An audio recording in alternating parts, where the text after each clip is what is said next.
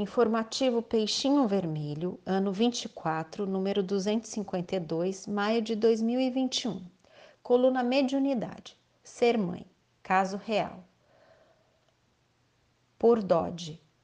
Nessa edição de maio, temos a oportunidade de relembrar uma comunicação de 2007 de um espírito amoroso e franco que nos proporciona uma reflexão a respeito de nós, da família e filhos.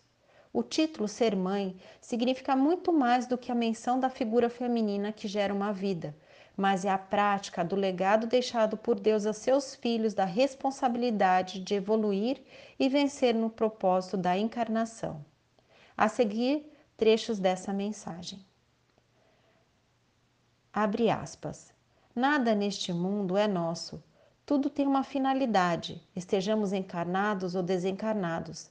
Na vida, na terra ou no plano espiritual, nós temos objetivos, ideias que devem ser compartilhadas.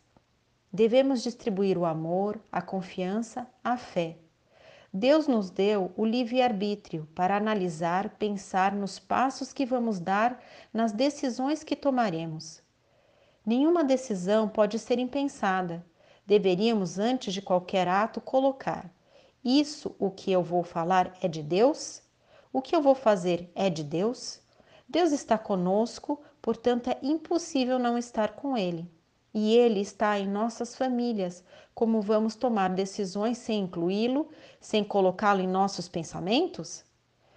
Há muitos e muitos séculos tenho tido fami famílias, umas mais difíceis de conviver, outras mais fáceis, mas em todas elas recebi uma graça, a graça de ter Deus ao meu lado para vencer as dificuldades e orientar aqueles irmãos mais fracos para crescer e desenvolver o espírito. Ainda tenho uma longa caminhada. Já fui pai, tenho muitos filhos e tive também muitos pais e mães.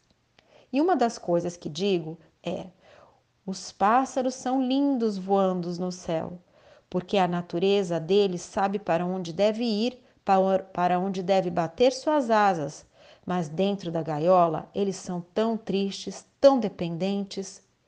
Deus criou os pássaros para viverem livres. A eles também foi dado livre-arbítrio. Nós, pais, criamos os filhos para o universo, para que eles sejam livres. E aí, o pai e a mãe me questionam: mas livres como se a vida hoje não oferecesse tanta segurança? Pois os pais criam seus filhos, educam, deram a eles a segurança de saber o que é certo e errado. É claro que para nós pais e mães há aquele sentimento, mas os filhos são eternas crianças. Sim, nós queremos cuidar deles até o fim, controlar, vai aqui, vai ali, não faça isso, faça aquilo. É normal, porque existe o amor e nós amamos. Mas dentro desse amor deve haver confiança, segurança do que ensinamos, porque tentamos ensinar só o que é certo, o que vem de nossos corações. Quando recebemos os filhos em nossos lares, nós abraçamos, balançamos com canções maravilhosas de Niná. Depois, aos poucos, vamos soltando para ajudá-los a caminhar. Então caminham, começam a falar, ensinamos as primeiras palavras, educamos na medida em que eles possam entender, crescem e querem vida própria. Pois, se Deus deu o livre-arbítrio, nós também temos que dar. Eles têm que seguir seus caminhos. Nem por isso precisamos nos afastar. Temos de alcançar um equilíbrio entre a liberdade e a segurança. Meu filho, minha filha, será bom este caminho? Meu filho, minha filha, hoje está muito frio para sair. Isso é normal entre os pais. Isso é bom, porque isso é amor, carinho, dedicação, preocupação. E a preocupação é amor. Deus está em nós e nós estamos com Ele nesses momentos.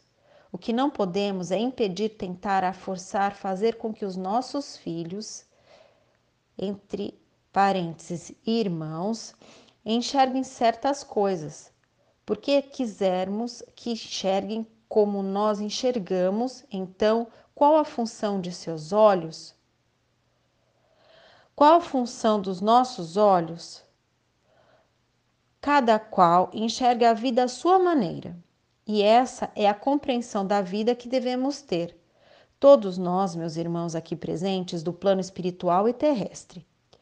Dentro do lar, o amor e a paz são a sintonia que deve ser preservada, agarrada, deve envolver cada cômodo, porque Deus está sempre em nosso lar. Compreensão, diálogo franco fazem parte da sintonia, mas às vezes pode vir à tona dificuldades, questionamentos e nesse momento é preciso confiança. E quando um estiver triste, o outro vai lá e diz: Eu estou aqui, vamos orar. Vamos confiar? Não há por que transformar a vida num mar de impedimentos e de lágrimas. É preciso que cada um respeite o espaço, o momento do outro. Ninguém é de ninguém, somos de Deus. E Deus não prende porque nos deu o livre-arbítrio. Ele disse: Filho, vai, sede feliz. Nós é que tropeçamos, às vezes numa pedrinha ou noutra, e entristecemos. Deus quer um só sentimento, o da alegria e a felicidade, e Ele quer compartilhado. Então, se temos a semente da alegria em nossas almas, em nossos corações, por que complicar a vida? Por que não tornar a vida mais simples e fácil? Isso só acontece a partir do diálogo franco, transparente. Se eu amo demais uma pessoa, tenho de dizer: é difícil para mim, é difícil compartilhar você com outras pessoas, mas eu vou tentar. É preciso tentar. Se prendo alguém a mim, consequentemente estou preso e só posso ser feliz quando livre, porque somos como os pássaros, é da nossa natureza a liberdade. Aprendam primeiro a exercer a piedade para com sua própria família e a recompensar seus pais, porque isto é bom e agradável diante de Deus.